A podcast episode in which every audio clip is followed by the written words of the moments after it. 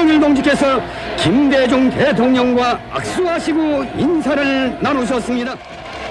네, 지금 평양 시민들 꽃수를 흔들면서 열렬히 김 대통령과 김정일 국방위원장을 환영하고 있습니다.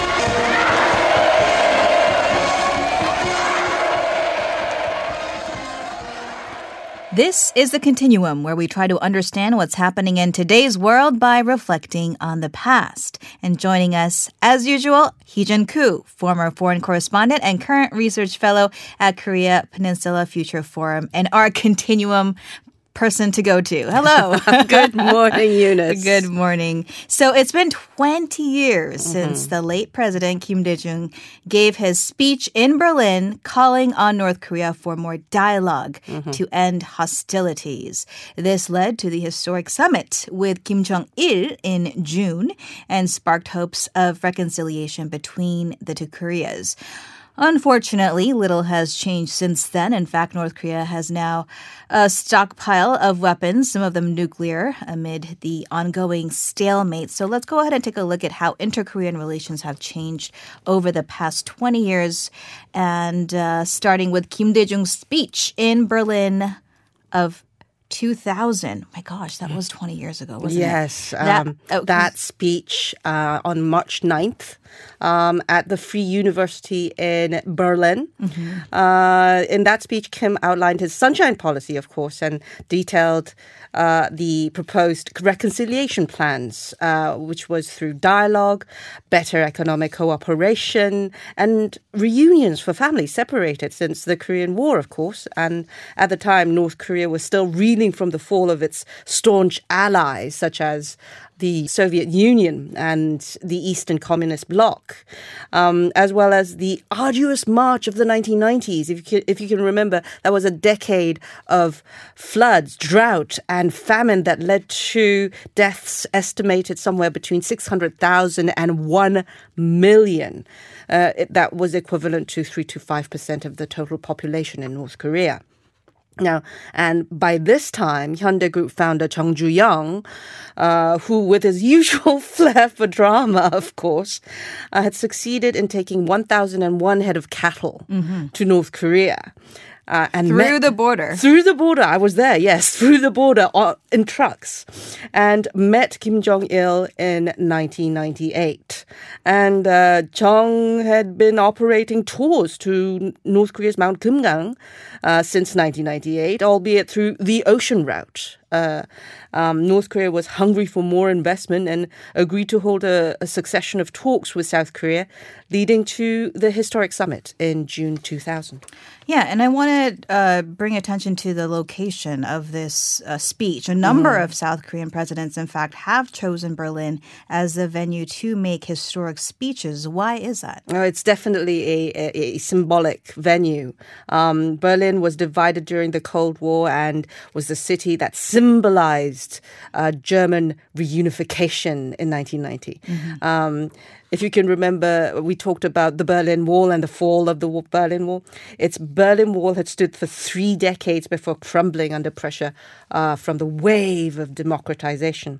Um, former President Park Geun-hye gave a speech in Dresden in 2014 regarding relations with North Korea, while the current uh, President Moon Jae-in talked about his roadmap for inter-Korean cooperation from Berlin in 2017. Mm. Well, coming back to the 2000 Inter-Korean Summit, mm-hmm. uh, those of us who were watching will remember the chills mm-hmm. when we first saw footage of Kim Dae-jung of South Korea and Kim Jong-il of North Korea mm-hmm. meeting for the first time in person and shaking hands. Oh, well, that footage was shown in a giant screen in Lotte Hotel uh, in downtown Seoul at the main press center, and I was uh, a part of it. Um, and there were the first gasps came when we first saw Kim Jong Il walking across the tarmac uh, at the airport, and someone shouted "직접 왔어."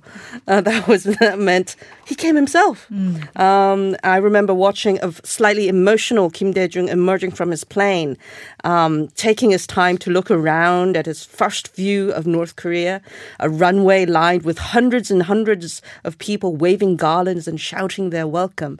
And then he looked down at the flight of stairs and realized Kim Jong il was there, and uh, uh, he walked down the stairs and they shook hands. And immediately, the 1,100 journalists at the main press center started clapping. That was the first time I've seen reporters clap for any reason. They are, are usually a very stoic lot. They do not show any emotion at all, but this was the first time I saw 1,100 journalists clap a- a- and shout and whoop. Um, this was indeed a very, very historic moment. Yeah, yeah, a moment in history indeed, and many firsts after that. The summit yielded agreements in economic cooperation, cultural exchanges, and family reunions. Uh, Kim Dae-jung was awarded the Nobel Peace Prize the same year for these efforts to reconcile the two Koreas. But it was marred by revelation that the South Korean government had, in fact, paid North Korea ahead of the summit. Yes, unfortunately so. It was later revealed that the South Korean government secretly uh, transferred uh, to North Korea 100 million US dollars uh, ahead of the talks. Partly to cover expenses, um, and Hyundai Group had also transferred another 400 million US dollars to North Korean officials as part of its investment in North Korea. Now, you, you can remember uh, they developed the Kaesong Industrial Complex as well as the Mount Kumgang uh, tourism route through the land route, which was in operation until 2008. Um, ever since these revelations, however, any time the government holds an inter-Korean summit, conservative politicians and critics would often demand to know how much the summit costs. Nevertheless, former President Kim Dae-jung's efforts to engage with North Korea has continued uh, with the late President Roh Moo-hyun and, of course, uh, with the current President Moon Jae-in. Yes, that's right. President Roh Moo-hyun uh, held a summit with Kim Jong-il in October 2007, towards the end of his tenure. It was marred by criticism even before the summit was held, because North Korea had announced the previous year that it had successfully conducted its first nuclear test, violating an international agreement and confirmed that yes, it had nuclear weapons.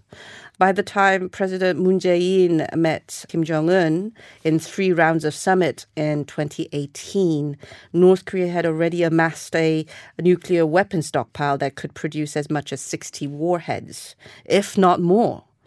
And then there were hopes that Kim Jong un, as the younger generation following his father, would uh, be more open to cooperation and, and engagement with the outside world. Now, hopes were really high when he met with US President Donald Trump in two rounds of summits. Unfortunately, talks have now come to a standstill as neither um, North Korea nor the US are actively seeking to break the current stalemate on how North Korea would relinquish its uh, nuclear weapons. Yeah, certainly we're at an impasse now, especially with the U.S. Uh, election season and also this COVID 19 outbreak that's really touching all of the countries, I guess, except for North Korea, if, you, if their claims are to be believed. um, but President Moon Jae-in has been pretty consistent about encouraging engagement with North Korea. And this is despite criticism, not only from domestic conservative factions, but also those in Washington and European nations, and even from North Korea itself. Yes, President Moon has been unwavering in his uh, push for economic cooperation with North Korea, encouraging South Korean companies uh, to take part in it, uh, despite UN sanctions that impede any major trade or projects that there can be with North Korea. Um, during his March 1st address, uh, Moon offered yet another olive branch to North Korea in the form of cooperation in the field of health and medicine, climate change, and disaster relief. Uh, then a day later, as we have talked about uh, in the show, uh, North Korea successfully test fired two of its new short range missiles, uh, with an obviously proud and delighted Kim Jong un in attendance. Now, uh, while this is not a slap in the face, uh, to uh, Moon's offer, it clearly shows a level of apathy towards the South Korean government. Then we had that kind of mixed messages with uh, Kim Yo Jong slamming the Blue House. Uh, then a day later, Kim Jong Un offering his heartfelt sympathies for uh, Moon Jae-in dealing with uh, COVID nineteen. So we we had some very very ups and down moment up and down moments with North Korea this week. Certainly an interesting time in many, many fronts. Thank you so much, Heejun, for bringing us the story of Kim Dae-jung and uh, the first inter-Korean summit of 20 years ago. Thank you.